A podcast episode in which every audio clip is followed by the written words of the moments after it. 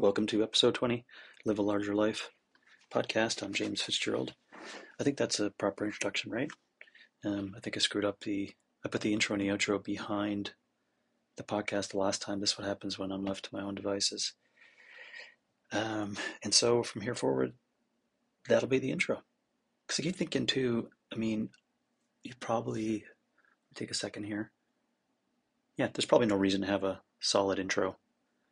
I mean, it just, it has to be, it's probably um, just dressing, right? It's probably just to package it. I get that. But I would assume if uh, you're coming to listen, not follow, um, and you're at 1.5 times, right? Or 2.0, then uh, why have the music at the front end? Anyhow, I have a, a number of things actually over the past couple of days that came up that I wanted to put into somewhat of a conversation. Uh, one had to do with uh, the logic around veganism. Veganism. Uh, one had to do with uh, uh, sport, sport expression. Mm. Another had to do with uh, a recent podcast I listened to with Ezra Klein and Dan Savage on mating and sex. And so, I'm not sure if I can punch it all together. So instead, uh, just yesterday, uh, uh, January it's January tenth, two thousand twenty-three. Uh, just in case, I'm not sure if I've mentioned it to everyone here, but uh, others, in case you get mixed up in um, the year, you know how it takes us a couple months to get used to writing 22 at the end. Just think of Michael Jordan. This year Michael Jordan, and even if you don't like that idea, um, that'll make you remember when you get to stamping your name or uh, putting down the John Henry, and there's a date to follow. You will remember that. Um, and uh, shame on you if you don't know why it's the year Michael Jordan. So it's January 10th, 2023, and um, yesterday, or actually it's January 11th, yesterday, January 10th, 2022, 2023, I uh, was at the Center for American Institutions at Arizona State University. It's a almost a two meetings per month. That's what it averages it out over the school year. And um, the topic that was discussed uh, was Does it matter who is elected to your local school board? And we had two uh, individuals speaking who were just elected to the Scottsdale, um, is it Unified? Yeah, Scottsdale Unified School District, SUSD. A preamble to this as to why this might be of interest to anyone listening in and how it connects to living a larger life because it uh, indirectly affected me. It indirectly affected my family. It indirectly affected my family's education. And it does affect uh, civility. And, uh, you know, uh, Live a Larger Life is hoping to promote uh, the questions around what it means to be civil and what it means to um, be in your community and be effective and be a neighbor and uh, communicate with people and have discussions. And uh, so, as a preempt, just do a little bit of research um, and Google SUSD uh, COVID SUSD uh, school board uh, issues. Um, Google SUSD school board dossier. Um, yeah, and maybe if you don't Google that, then DuckDuckGo it, um, so you could actually get some real information. Anyhow, to make it short, uh, during the uh, COVID times, um, you know, a lot of parents got to look over their shoulder, look at their kid's shoulder, and see what was happening in school. You know, and uh, whether we like it or not, it brought a, a tremendous amount of change and awareness. Uh, so there's a couple of things to think about there. As any person who's who's uh, trying to just land in a bucket or good or bad, well, like Thomas Sowell always says, there's trade-offs uh, always in any solution that you're looking for. In this solution would be maybe an answer to, you know, was how that how COVID handled in school effective? Well, it depends upon what you want to get from it. I guess one direct line of thinking could be no, it made a lot of kids um, troubled. Uh, and the other side of that, i.e., the trade off, is that we got to uh, have transparency as to what's happening. Um, and I'll get to that in, you know, in due time here with regards to the solutions of uh, electing individuals to the school board and what the hell that has to do with living a larger life.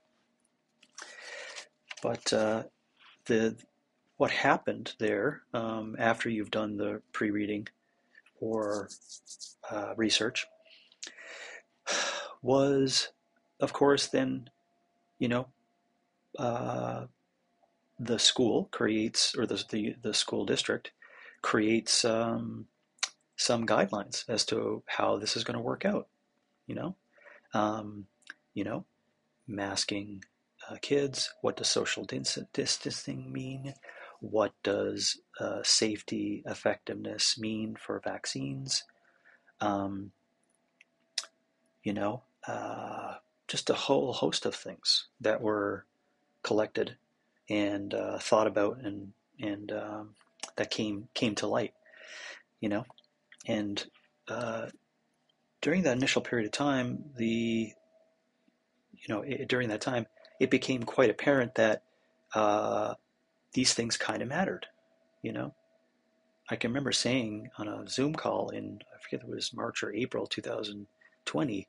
Um, I'm not I'm not sure how the, all the whole thing is going to turn out, but I'm certainly going to get a great indication of what really matters. And that is that could be seen in some people's eyes as reactionary for sure. And i would i would say that a lot of these two ladies that spoke at uh, cai yesterday uh, need to own that that the that the movement is re- reactionary. It doesn't mean that it's it's uh, not a negative outcome in the end but uh, it is reactionary. It's reactionary to the idea that uh, covid happened uh, children became of interest in regards to their education, and parents got insight into that. So, what do you expect to happen? You know, especially if you have a school district or school board that was just humming along, right? This is why it's called reactionary. That no, well, no one. I mean, they took a poll yesterday with hands up, and it's a small number, but I could just tell you personally from 2011 uh, when I got here till 2019 late, um, I had uh, no interest. I had no idea. Um, I, I, had no, I wouldn't be able to tell you anything. Uh, I didn't even know if there was a school board. Okay. So that gives you how far away. And I, it's not just for me, I was representative of a number of people. We take this uh, idea in mind in the public system that uh, things will just be taken care of, right? Sure, there's some uh, back and forth with like school the the curriculum choices that students have and we as parents we took part in that um, what school to go to uh, you know thank goodness arizona is one of the best in the country based upon that for school choice and and um, you know the opportunities for that which raises everyone's games in my opinion conversation for another time um, you know and we uh, we had but we had no idea around this. So come 2020 and what happens you know we get uh, we get let's just say a majority of people who don't agree uh, with what's happening with their children for this idea of school. But the decisions to be made as to what should happen for schooling um, are in the hands of these people who are on the school board. So now the individuals on the school board uh, have a tough job right uh, they have a tough job they have to do a lot of stuff, mainly volunteer, uh, and make some really difficult decisions. um, while holding uh, a political stick. Uh, again, I'll, I'll, include a little bit of that, how that's the downside of the system. Um, and they also need to hold uh, a moral stick, um, and they need to hold, let's call it an educational stick, you know, because it's we really want to grow young people in schools so they can be great uh, citizens, right? And um, regardless of public or private, okay, just think about it. I mean, what what's the purpose of the education? Um, and I see there's also trade-offs in that. I see I could see it in different lights. So some people could say, well, you're just asking kids to sit down all day, lined up in a row, and uh, just be, um, you know, robots, just taking in information. You could see it as that, or you could see it as an opportunity for young people to grow with their peers um, and socialize, so that they could learn some things along the way and then get out there and be good uh, citizens. You know. And so during that period of time, um, yeah, as I said, there was a lot of uh, uh, strife between what happened um, or the decisions that were made. And it brings us to um, um an election cycle in 2022 and more recently. And because of what happened, i.e., the reactionary approach, uh, there was lots of energy that was then placed in uh, replacing uh, some of the individuals that were making those decisions on the school board. And two of those individuals that uh, went for uh, office, or the, sort of the, the elected position for the school board, were uh, Amy Carney and Carine Werner. And if that's not correct, because I think it was, yeah, it was Carine Werner. Yeah, Carine Werner and Amy Carney. Anyways, these uh, wonderful ladies spoke yesterday at CAI and talked about um, how how it came to be. You know, what was their intentions on what was happening, and they, in my personal opinion, they had great intentions. Um, that is, you know, uh, well, what do you do? What do you do if you just sit back and things are great, and all of a sudden you're like, no, no, that's not good, and you look around like these ladies did. Um, and they weren't happy with the fact that people were staying silent and uh, not having discussions and letting this stuff uh, move over very quickly into the decisions around their children. Uh, Amy specifically gave some uh, two really good indications of. Um, actually, she ha- I believe she has four or six kids. I'm not sure, but anyways, got to give it to her. Uh, she uh, mentioned one of her childs was a senior and played senior sports. That really hit home for me um, to think about, you know, uh, regardless of what your thoughts are for safety of uh, young people spreading COVID and killing grandparents, um, which was a lie, um, you have to be, you have to have a large amount of empathy for that senior. I can remember myself and all the the thoughts that were built, the relationships that were built, the confidence that was built as being a senior in high school. And to not have that, not to have that graduation, that last year, kind of the rite of passage outside of high school into quote unquote, let's call it tier two of three tiers of real life, um, along with not playing sports. Oh man, I don't know. I don't know. So she mentioned that one child. She also had another child with a disability yeah, that had a hard time with uh, virtual um, school, and she gave a small, very small tidbit story around that.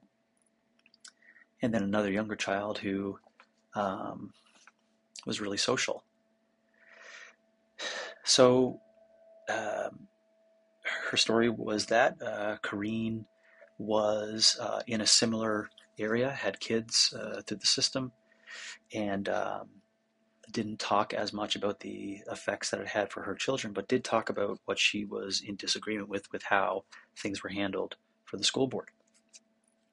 So it gives them, you know, hopefully I set them up as, uh, you know, these are two individuals who saw what was happening from 2020 onward, who said, okay, there's an election cycle coming up where uh, we want to, you know, have these, get these seats on the school board and they did it, and they won.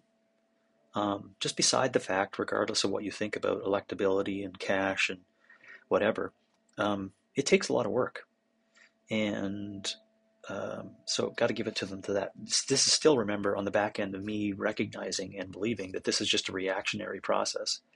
It's a reaction to, you know, what happened, i.e., the sleeping, sleeping giant uh, was was awakened, and uh, you had a lot of uh, mamas who didn't like that, you know. Um, I'm also going to get to how there could be a downside overcorrection to that too, with regards to uh, free speech uh, issues and uh, curriculum oppression and things like that. Uh, we will get to that, but anyways, you got to give it to these girls. And so they they spoke, and then questions were supposed to be the way that the uh, CAI is set up. Is uh, they have these meetings where there's a just a you know a welcome, and then a small introduction as to who's going to be there. It's the speakers for 20 to 30 minutes, and then which is I kind of find it pretty interesting and uh, great. Uh, let's call it social connector. We're always looking for those institutions where you can have a social connector with people, you know, outside of uh, um, just the usual ones. Um, and uh, so back at the table after that speaker speaks, we get a brief period to ask some questions that's always generally corrupted by some people who just want to ask the big heavy ones that sometimes don't pay, pay attention to the topic. But um, this day, um, the uh, back at the tables, or all the time, sorry, back at the tables, uh, we have to take these two questions. Um, and every time you get two questions, and you have to discuss amongst your table, and there's generally four tables with six to eight people per table where you have to answer the questions as a table, and then someone has to report back at the end. So there's four reporters that report back. So the questions we had to discuss were what should voters look for when vetting school board candidates, and then what can be done to have more voters cast ballots for school board candidates. And um, I just had a, uh, I had a really you know, I had a lot of a lot of uh, thoughts on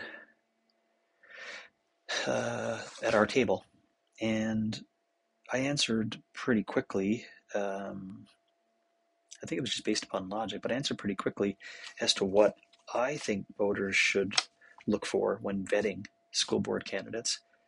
Um, voters uh, should look for someone with time and someone with money and that's the first two things that I thought um, should be most important. And I probably need to give you a, a, larger background as the responsibilities of the job or um, some other things. But some other some other answers were interesting. Some people thought that uh, character was big. Uh, someone needs passion. Uh, someone needs, um, you know, other tables thought, believe it or not, that they should be pretty. Um, I shit you not. That's what was one of the one of the things. Uh, they need to be likable, uh, electable. So um, um, they should be. They should have children in the system. You know. Um, and I, uh, I don't know. Maybe I'm just gonna, maybe I'm just gonna send the question out so you could think about it. What, what should voters look for when vetting school board candidates? Um, again, I'll go back on what I thought about time and money. Time why time? Well, there's a lot of time that's necessary for what's involved.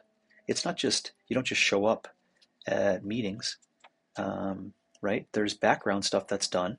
Pro, you know, it's it's volunteer, you know, um, which I'll get to my next point on why you need money um, or uh, wealth, let's say, and cash in bank. You know, no concerns over uh, I don't know uh, taking a flight to Denver because you wanted to speak to a school board person up there about some of the systems that they have in place for judicial uh, things or legal consequences of moving stuff through the school board, right? See, you see why you did that? You did that because you got time and you got money, but you're just doing it because you want to improve your own school board system. Anyways, um, you need time because of what's required for it. So uh, let's say when it was a sleeper and things just moved through, and you had a um, uh, a largely uh, largely radical left ideas moving through the system sleepily for many years. I'd say 15 to 20 years. This is just based upon my historical context of um, grouping it an entire North American governance of education. But it was moving through, and it was quiet, and there was some bleeps, right, when um, you know there were issues around uh, bathroom selections and uh, uh, sex, gender, ideology stuff. You heard that murmurs where people like kind of poke their head up as parents, you know, in the community, like, what? Yeah, this is interesting, you know, happening at my school. Um, and then COVID, as I said, just like created an onslaught of all of these things. So again, now sex, gender, ideology, race, and you know, safety, effectiveness of vaccines and the COVID, socialization, et cetera, et cetera. That came like severely to the to the forefront. Um, so you do need time. Um, and I'm not sure how someone who is working nine to five or responsible for something outside of the school board from nine to five, I'm not sure how you can make it work um, unless you have a, a, a committed time to you have a committed time to those other things um, that's outside of what you could dedicate to the school board uh, hours. And it is maybe inside of some more research I have to do on the requirements of the position, but uh, you got to have time. And then, uh, secondly, because I thought about this, the if you do the research on what happened at SUSD um, and what Amy and Corinne um, apologize, Corinne, if you're if you if it's pronounced Karen but Karen talked about, Corinne talked about, I see it as Corinne, sorry, maybe it's Canadian for me, C A R I N E. Um, what they discussed, you could tell that their intentions were based upon not liking the person that was on the school board. He was, because uh, they said it like this, he was a 23 year old with, you know, immoral values. Okay, so you could see that that is front ending something that is churning them, right? And so, what do you think the answer or what do you think that the story that they're going to want to push when they go out there and say this is who we should have elected? Right? They're going to have a complete opposite of that. Number one, it's going to be female, and number two, it's going to be a parent. Number three, it's going to be older. So again, that's not what I'm saying recommended, but that's the reactionary thing you're going to get from that. And my point that I made at my table was that I can guarantee you that I could find uh, I could find, if I could cherry pick, and it would take a bit, but I could find it, over a hundred, I would guarantee you, 25 year olds around the country who sit on a school board, who are uh, uh, not married, don't have children, um, um, but they do a damn good job of what's required for the position on the school board. So even to that point in itself, that is an argument against saying, oh, we should reduce it to these particular people. Now, I know you could throw in like, you know, well, the president can't be, you know, be 35 or Senate or governors have to be this. Well, okay, that's great. We're talking about, um, and again, I apologize. I should be more clear on the requirements and the and the policies that are in place for the responsibilities of the school board uh, representative. But I really don't think I really don't think that's the case. I really, and I and I'm really hesitant to say things that people want to hear, which is, you know, character, right? Um, and uh, likability. When I think of character, I think it becomes really subjective because if you're not aware, anyone could pull one over, right? And that ties in character plus politics. Um, you could you could do a lot of things online. Um, to make you really likable. You could also stand in front of a crowd and read the room and make you very likable. Uh, the, the, point that was proven yesterday, or that was brought up, was a really good one. Um, that uh, it can't only be about likability with a connection to where you sat with politics, and this is where the character politics thing comes in to question like what do, what what should you look for when you're going to have a school board candidate? Um, you know, there's probably a strong argument for, but anyway, so the, the point was being is that a lot of people who voted for Reagan also voted for Clinton. Now, of course, I can't give you stats on what a lot of, but you got to ask the question why, and, and it generally had to do with that likability. But my point is, I'm looking over that saying, yeah, but they may have had two different policies, or they may have had two different, um, you know, action plans. They may have had, and this is to bring it down to your school board. It can't only be about liking them, right? And for sure, shit, it can't be about attractiveness. That was kind of squashed by Dawn yesterday. Uh, a little bit, I'm sure, it irked a, a number of the, number of people in the crowd. She and she was being honest, but I mean, I just think it's unfortunate that they're thinking about that. Um, yeah, but in, in the end, and maybe maybe it's just me trying to, it's my logical self uh, for that. But uh, I do have something to say about it because my girls are inside this district, and so if I'm going to um, put a vote down um, in a, in two years, uh, when I pledge allegiance to the flag of the United States of America, um, that should actually be the opener. I'm going to open every every podcast with that actually. Um, if I'm going to do that, then I'm I really don't care about uh, about uh, uh, or I shouldn't say I care as much about your political tint um, or your character or etc. I want you to do your fucking job. Um, and I don't care if you're volunteering. Um, you got to do your job. Um, you got to do your job for the citizens of that community and you got to do your job relative to what we want which is children to grow with knowing how to think not what to think that's the end that needs to be the telos of the entire project. And it, it can't be uh, uh, what you know everyone in the room well i should say 98% of everyone in the room had a conservative tilt. And the point raised at the table by judy was that this person should be a conservative and i disagreed right away with that. I said uh, right away you don't know what what the public perceives to be the language of conservative right um, i'm small c conservative because uh, as was discussed at the table, there's been a realignment that's been happening in political views over the past 20 years. And this realignment has created some positive things, like uh, the new right or a, uh, social conservative, uh, fiscally conservative um, group that is still not in the bucket of the RNC or the GOP. Um, so they could be left alone. They could be just an independent. They could just be out nowhere in no man's land. Um, I'm I'm strictly in no man's land because I can't vote, um, and so I have no say whatsoever, and I'm learning. But uh, I don't think you can have that. So uh, again, this person has to have time on their hands, and if that time comes because they have a lot of cash, I think they're a great candidate.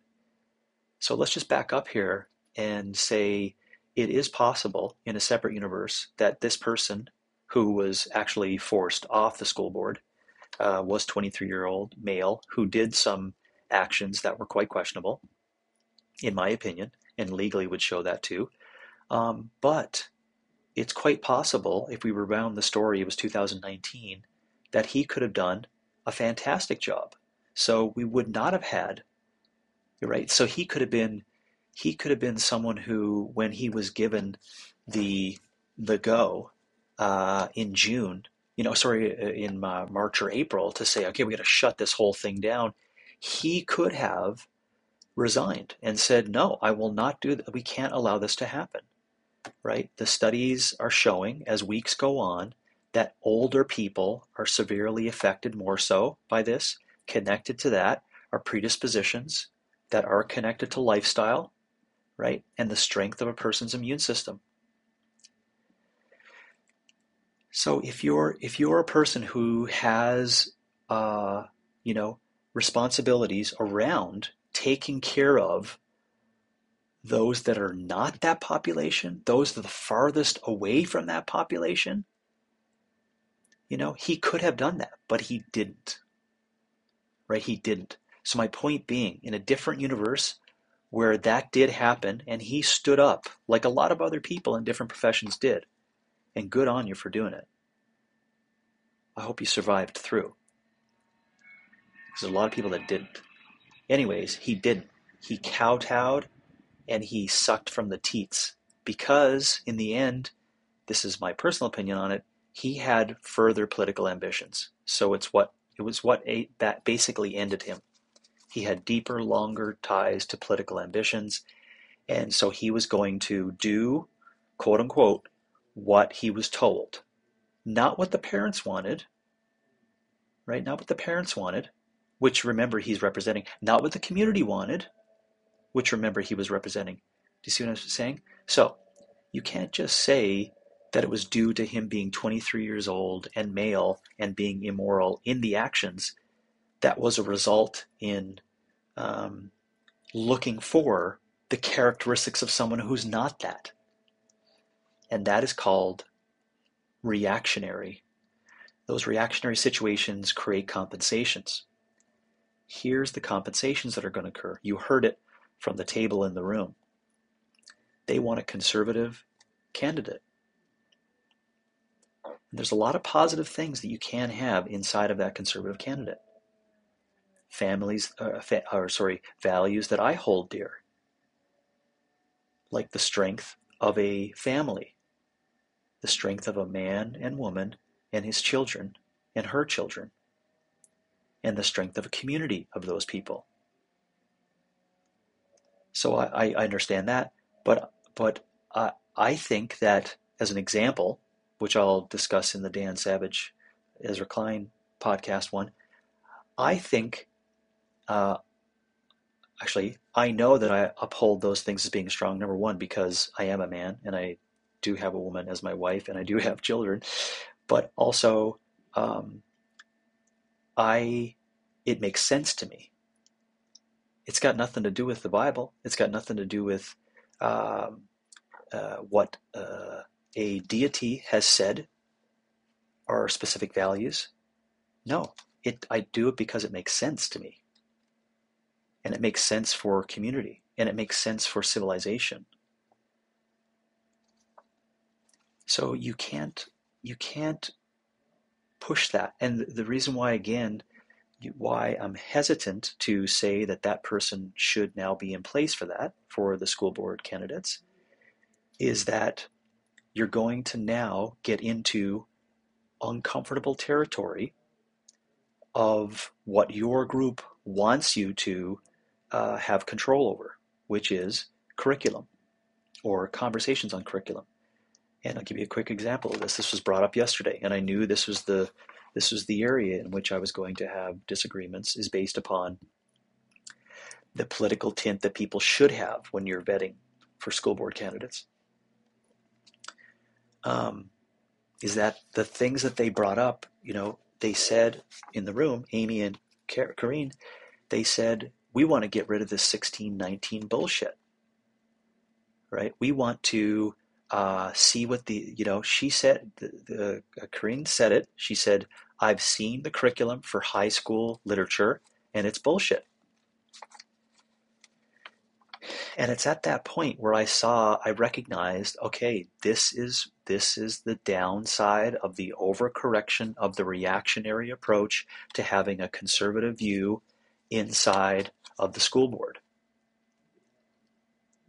A quick solution to it, before I get back to my point, is you should have an American view and a constitutional view, where all people are created equal in the pursuit of liberty and happiness. And I may, may have uh, misspoke or changed those words, but you know that will hold true for everything. It got it's got nothing to do with right or left, up or down, back or forth. It, it doesn't matter. It doesn't matter. The the overcorrection, in, in case you, you're not getting it, why I do have an issue with it, is that, and for good reason. Remember, for good reason. You know, listen to uh, James Lindsay uh, go really deep. I'm not going to say way too deep because it's required, but deep on um, uh, SEL, uh, ESG, CRT, those three big hitters that should be on everyone's, or go read uh, Cynical Theories, uh, read a book on postmodernism, you know. So for good reason, I understand it, right? I understand it, but but but bring it back to this, and I I, I go personal on it. I sit back and say, yeah, but what do I want from my child and her learning? Because Hannah is now, and as you may, have, may know, I read along with what she's reading, uh, not because I'm looking over her shoulder, uh, because I want to have conversation with Hannah. Um, and I want to talk to her about things. I want Hannah reading How to Be an Anti-Racist.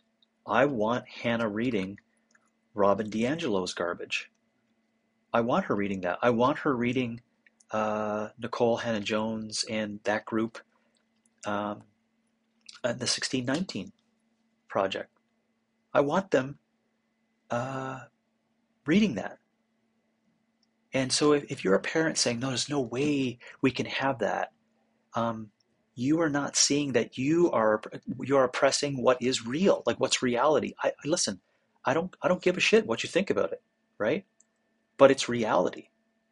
So if you start taking the steps towards preventing your child from knowing how to think versus what to think, see this is this is the slip that they're making that I brought up.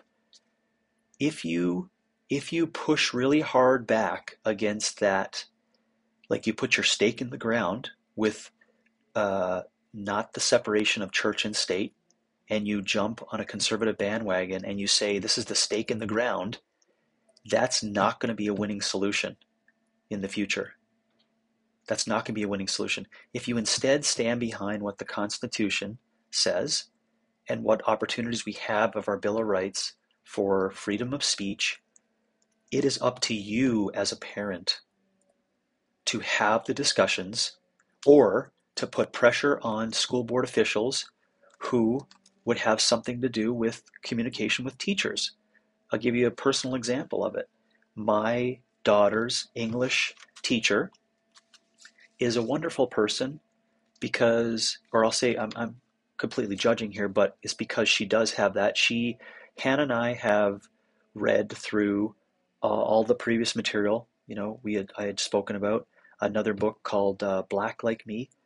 Um, uh, uh you know, a Man's Search for Meaning. I'm going to give you a list of them. These are ones that are off the curriculum. These are ones that just Hannah and I read.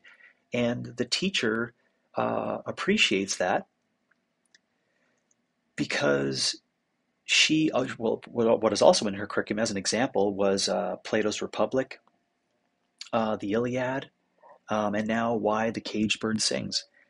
So, and the and the list goes on of of uh, you know I call them you know uh, fantastic books. Again, we're going to get into Amy Tan's The Joy Luck Club as well.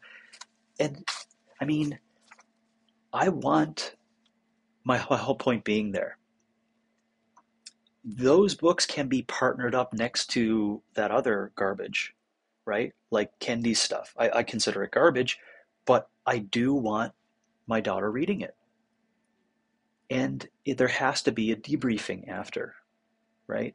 Now, if that's not going to happen at your school, then you need to make a decision based upon who you're going to hire for school board or what you're going to do with the teachers. So, as an example, uh, to make this just this very fine point, if your teenager is is at the end of the discussion on Kendi's work in school, are coming home saying uh, things, you know, the circular argument on racism, then it is up to you. You have you have a couple of choices. It's up to you as a parent to have that discussion with them, bring facts to the table, do your research, right? So you can have a discussion with them. And then it's up to you to do something. Boots on the ground, conversation, discussions with the teacher. These and these are not violent fights. These are conversations.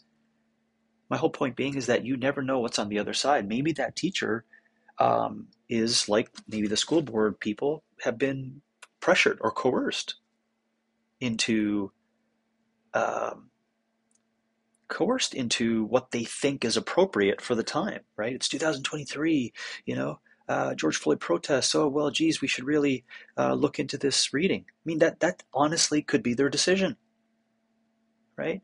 So maybe they need an adult that's going to speak to them eye to eye and say, "Hey, um, for for uh, for Robin DiAngelo's book, please also uh, could you put Shelby Steele's book right after that, called White Guilt?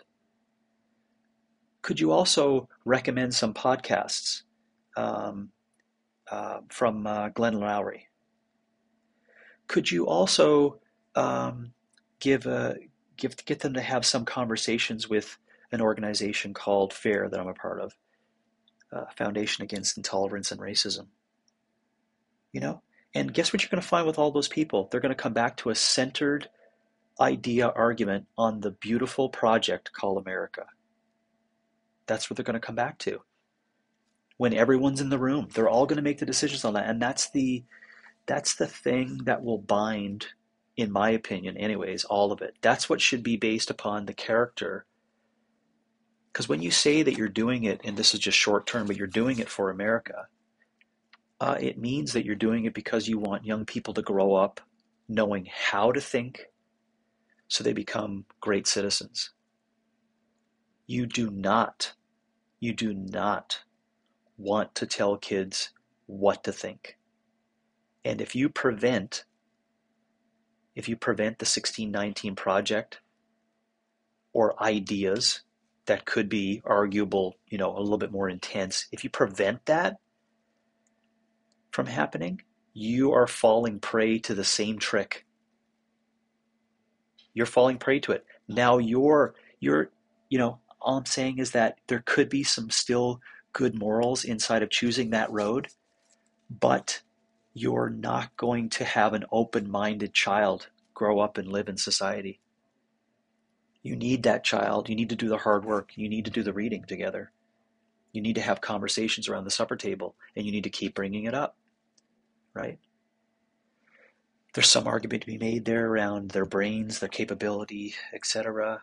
But uh, and I'm sorry that was a little lengthy on curriculum, but this is that's that's where my line of thinking kind of got kind of got stuck with what was presented as a candidate. So maybe we shouldn't look for anything when vetting school board candidates. Maybe we should listen So there also is an argument that could be made for uh, time and money and what you end up with, right? But my point still being is that you could get someone who has no political stance or is not part of the Republican National Party or the Democratic National Party, um, and maybe they're just maybe they're nothing, whatever that word is, uh, independent, agnostic to the to the polit- political agnostic, um, that is young, that does a damn good job. Maybe, how, do you know that they don't have wealth, right? Maybe they only do two hours a day of uh, program design. and, and, and they make 5,000 bucks a month, right? You don't know that.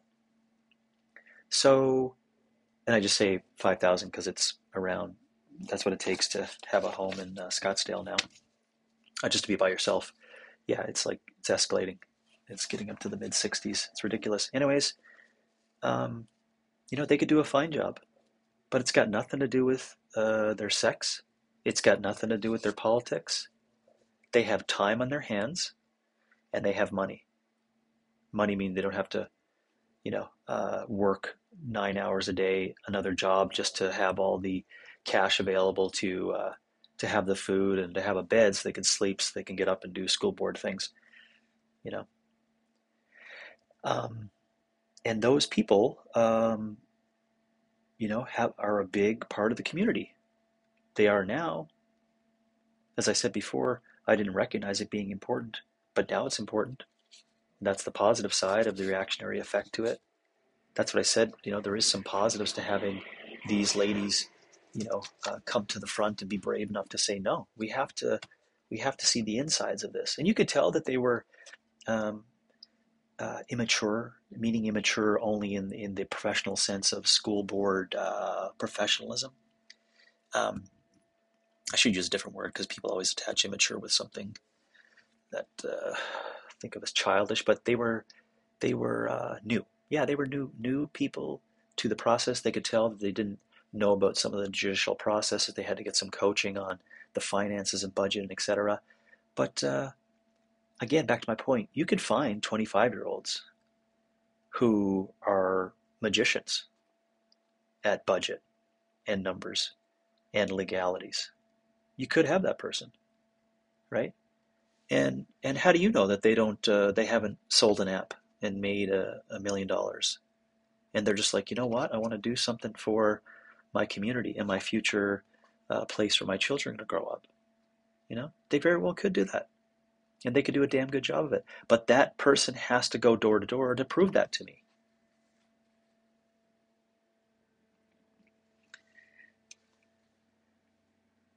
So that can happen, and people should maybe look for anything. You should listen when you're vetting school board candidates.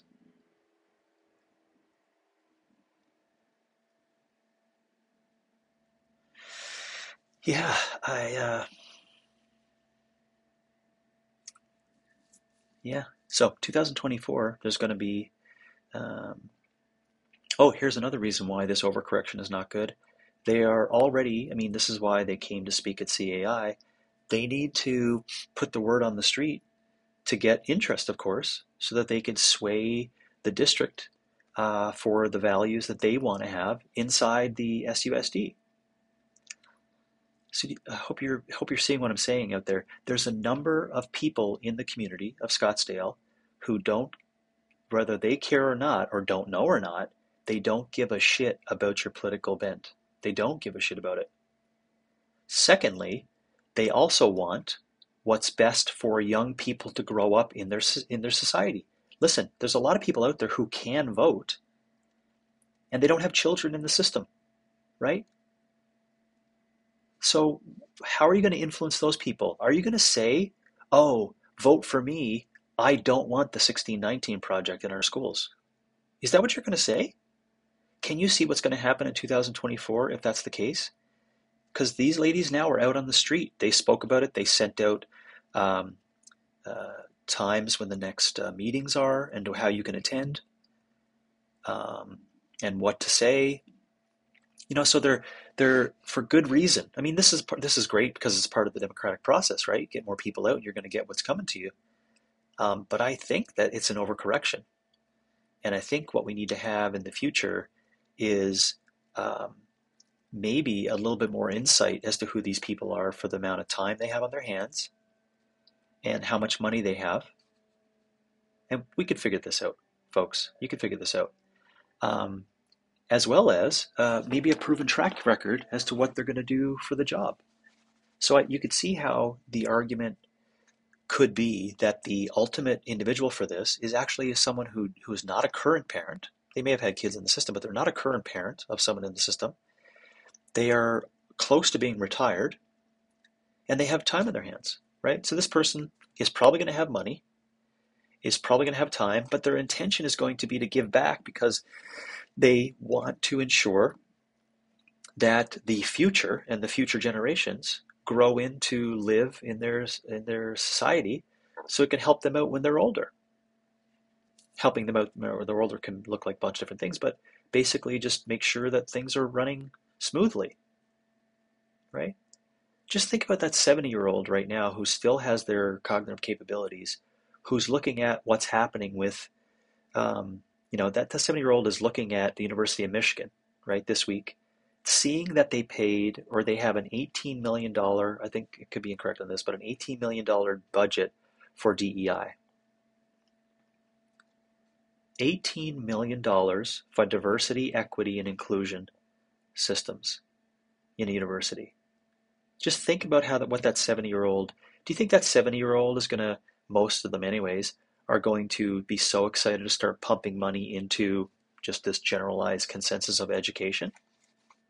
Do you really think so? Do you really think that's going to, quote unquote, get them off their seats and vote for individuals? Right? The same can be said for their lack of voting of that older individual for people who are going to overcorrect and not shine the light on teaching kids how to think versus what to think. So you may have um, something I'll ask anyone who's listening to think about is contemplate on that notion of, uh, you know, the, it's the it's the funny thing that we could just do in a in a moment of meditation. If I had that job, what would I do? Yeah, uh, you know, write that stuff down. Don't share it. Don't tell anyone about it. But you need to come to a consensus as to what you think would be the best plan. Because inside of you writing down that plan, uh, like I did, and I'm practicing it here with you, um, you're going to come to some uh, challenges with what you believe to be true and what you believe to be good principles uh, for a civilized society. Some may have also listened to uh, this and never knew that school boards were a thing. They never knew, or maybe someone is listening in and thought that the whole school board debacle was largely due to this one person. Some may be listening in thinking that uh, social isolation and vaccinating everyone was a positive. Some may be listening in um, that uh, wanted to run for the hills. You know, some may be listening in that uh, want to homeschool their children for the future. You know, some may not be in Arizona and understand how wonderful our education system is here in Arizona. Some may not have that choice. I just spoke to a parent this weekend. Um, our conversations were on immigration um, and my story of immigrating here, uh, the southern border immigration conversation. But inside of that, he talked about his move from New Mexico to Arizona uh, for those particular reasons of uh, what he wanted for education and what Arizona had for opportunities for education for his child. He moved his family for that. My whole point being is that there may be some listening in who may not think that they have um, any energy to give or anything to do and they're kind of stuck. No, you have to formulate your own plan as to what you think you would do for this one of these one of these questions. What should voters look for when vetting school board candidates? And it'll raise a whole bunch of uh, whole bunch of things. Um, yeah. So thanks for listening in. I wanted to bring it up as a uh, something that uh, uh, you know is is you know I call it like off the it's off the books for a CCP. Um, and but if if fitness is going to have a part to play in physical expression and resilience, and let's call it the the the move the movement philosopher or the philosophi, philosophizing mover. You know, if this is going to be a part of uh, what we want to have in society, then these conversations um, are important uh, because they do connect to that. And if you're not connecting the dots, I'll be very brief on it. Um, how do you think policy is created for what your kid does for physical expression? How do you think policy is created as to what comes into the schools for lunchtime options? How do you think policy is created for what, um, you know, how it's handled in the class when uh, your child is uh, is threatened because they they mentioned that obesity could be unhealthy for people, right? So you don't think that that's going to happen? That's going to happen. And so this is why the conversation on conversations, the conversation on debate, the idea on particular tough topics like this do fall inside of the context of living a larger life. And that is under the idea that we want people, we want individuals to uh, be civil, to uh, make good decisions in what they choose for their fueling and for moving every day and learning. And uh, I guess the end of it, the end of it would be that uh, we want to focus on that, helping kids learn how to think, not what to think. Um, in closing, because it's on my wall, um, I'll leave you with a uh, um, quote from Frederick Douglass. If there is no struggle, there is no progress.